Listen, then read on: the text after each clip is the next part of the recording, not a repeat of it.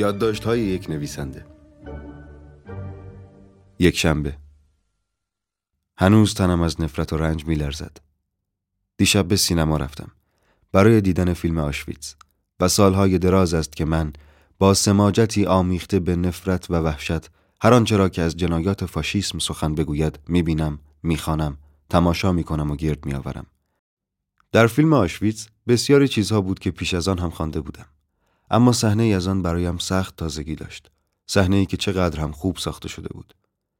هنگامی که گروهی تازه از اسیران به بازداشتگاه ها رسیدند فرمانده آنان را به خط می کند و فرمان می دهد جهودها و کشیشها یک قدم به پیش. یهودیان و کشیشان از صف خارج می شوند و فرمانده دستور می دهد که صف دیگری ببندند. آن وقت خطاب به دیگران فریاد می زند کتکشان بزنید. اینها را بزنید. جنگ را. اینها را انداختند.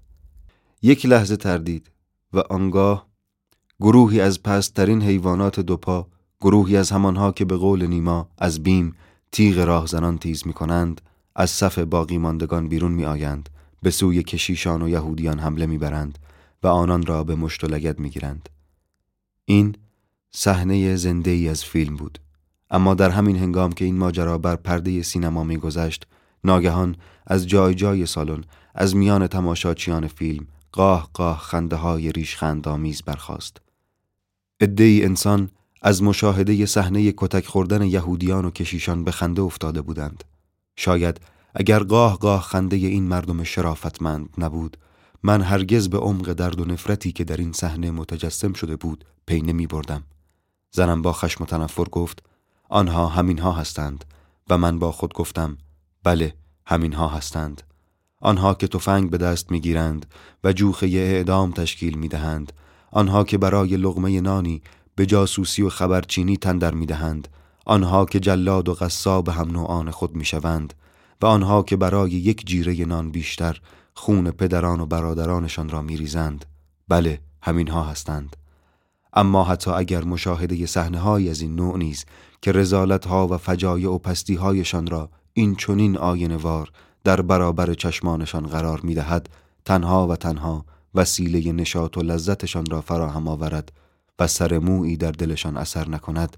دیگر چه چیز خواهد توانست انسانیت را به آنان بیاموزد و سرشان را در برابر ننگ اعمال هم نوعانشان به زیر افکند. هنوز تنم از نفرت و رنج میلرزد. سهشنبه. اگر شاعر در کار خود توفیق یافته باشد اثر شعری او همچون اثر نوعی تجربه عملی خواهد بود به گمان من هنگامی که خون شهیدی با تصویر چراغی که میدان را روشن می کند به ذهن ما که خواننده شعری منتقل شود لزوم ایثاری را که صورت گرفته است بیشتر درک می کنیم. چراغ را در تاریکی روشن می کنند. لاجرم این چنین مرگی به صورت قیامی در برابر ظلمت کاملا توجیه می شود. اما موفقیت هنگامی به دست می آید که هر دو سوی قضیه برای شاعر به یک اندازه دقیق و به یک اندازه عمیق دریافت شده باشد. شب و شهادت